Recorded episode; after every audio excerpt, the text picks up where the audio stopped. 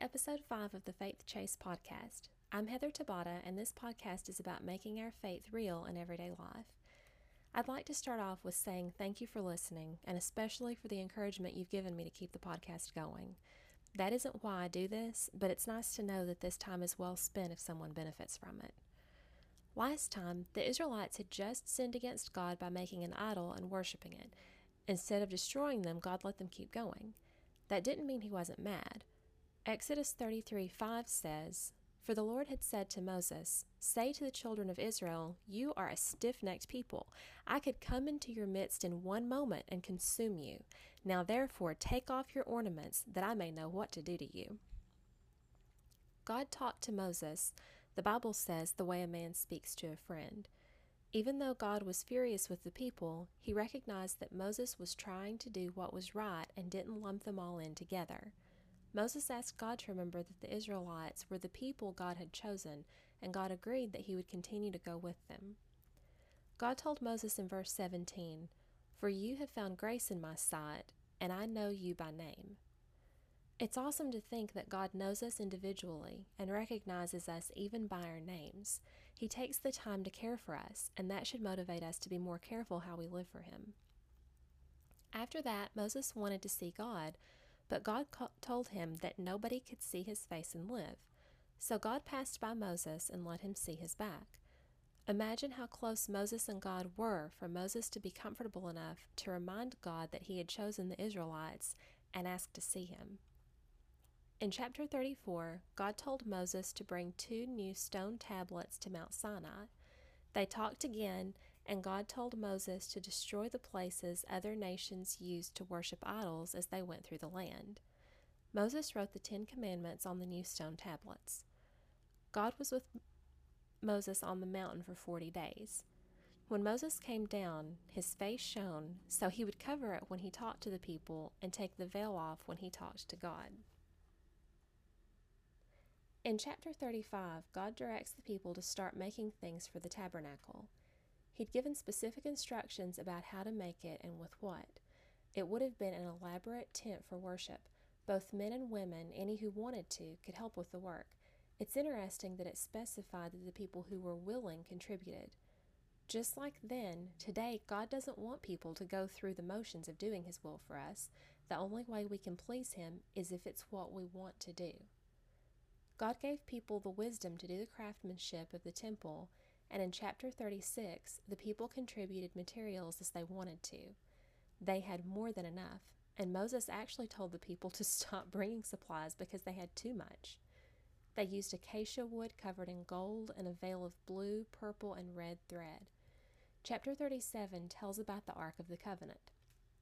It was a gold covered box made of acacia wood that would have been close to four feet long and a little over two feet wide and tall. It had rings at its sides to put poles in to hold to carry it. On top of the ark was a gold mercy seat the same size as the box, and on top of it were two gold cherubim with their wings spread facing the mercy seat.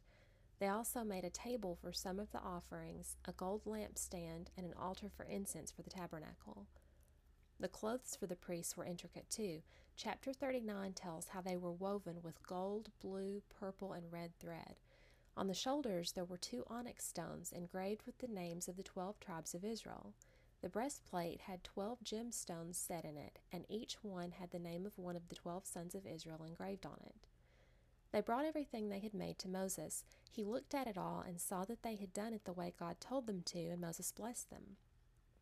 Chapter 40 tells how on the first day of the second year after they left Egypt, they put the tabernacle together and anointed it with anointing oil.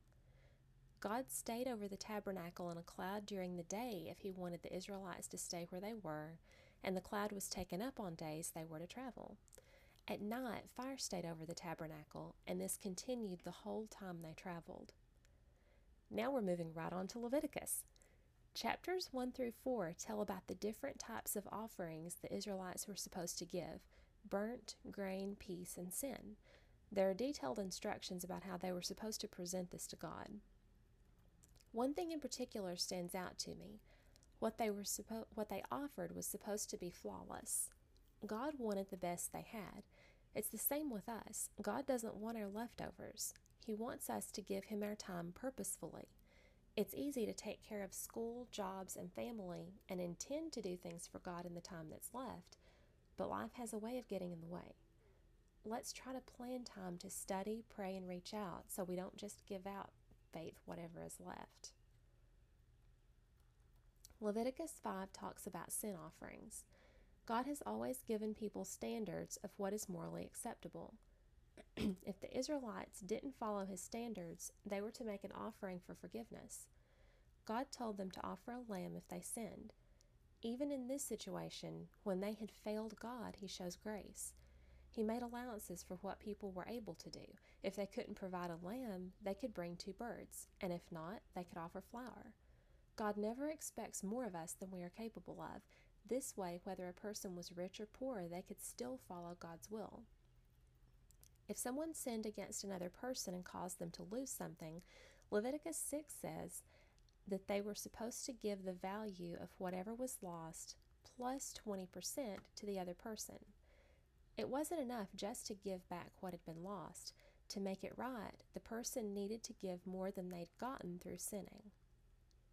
God's concern for his people continues in chapter 7. He makes provisions for the priests. Their job was to take care of the temple, worship services, and sacrifices, so God set aside part of the sacrifices to be for their food. Reading through the instructions for the sacrifices, it's easy to think that God is sitting on high just waiting for people to mess up. And He does demand justice because He is perfect. But with God's justice always comes grace. God is perfect, and the reward He has promised us is perfect. So, how can He let people who aren't perfect be part of it? He gave the Israelites, and later us, a way to be accepted again when we mess up. We can't take away what we have done, but God basically says if we follow His will, He will take us anyway. Chapters 8 and 9 tell how Aaron and his sons made the first offerings and began the priesthood. They offered the first sacrifices and stayed in the tabernacle for a week to be consecrated. After that week was finished, they made offerings again. Aaron had to not only make sacrifices for atonement for the people, but he had to for himself as well.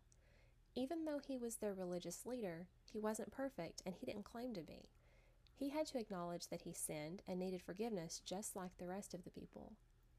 It's the same today. Romans 3:23 says, "For all have sinned and fall short of the glory of God." Being a preacher or Sunday school teacher doesn't make someone perfect, and you don't have to be perfect to preach or teach. True, preachers and teachers should be somewhat mature Christians, but they will come up short too. When they do, let's be as ready to forgive them as anyone else.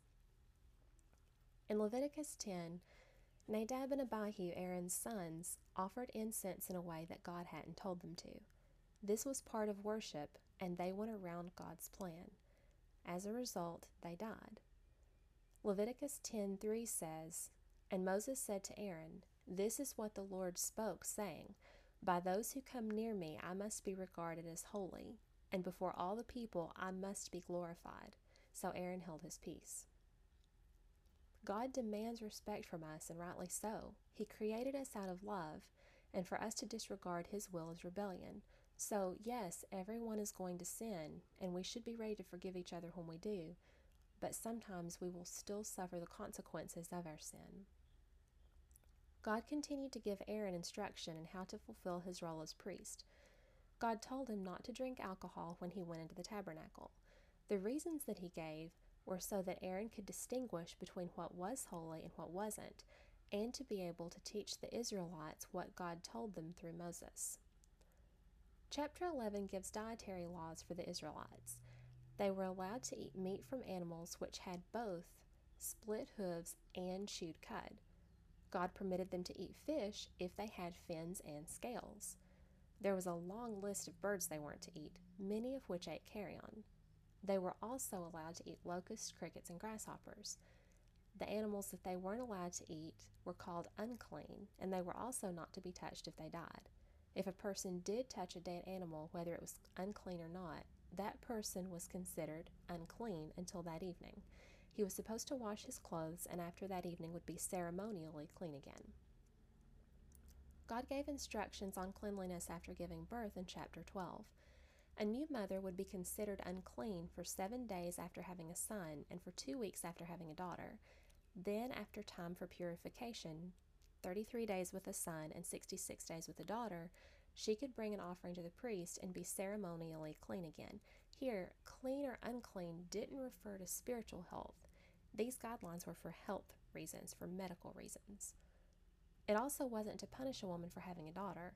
If girls were looked at as inferior, he could have changed what was required in sacrifice for girls compared to boys, but he didn't. According to David Macht, a scientific appreciation of Leviticus 12 1 through 5, Hebrew commentators gave the reasoning as women having postpartum blood flow longer after having a girl than a boy. There is also some evidence that there are more toxins longer in the blood of the mother of a daughter than of a son. So God wasn't looking down on females, He was likely looking after the health of the mothers. The medical instructions continued in chapter 13 regarding leprosy, which was a terrible and contagious disease. The priests were given directions on how to examine a person who might have leprosy to determine if they needed to be quarantined for the safety of the people. Thanks for joining episode 5. I hope the podcast is encouraging for you. Head over to the blog site or Instagram, Twitter, or Facebook and let me know what your thoughts are on the readings from this episode. What stood out to you? What questions do you have? If you're enjoying the podcast, don't forget to subscribe so the next episode can come straight to you. On to the next reading.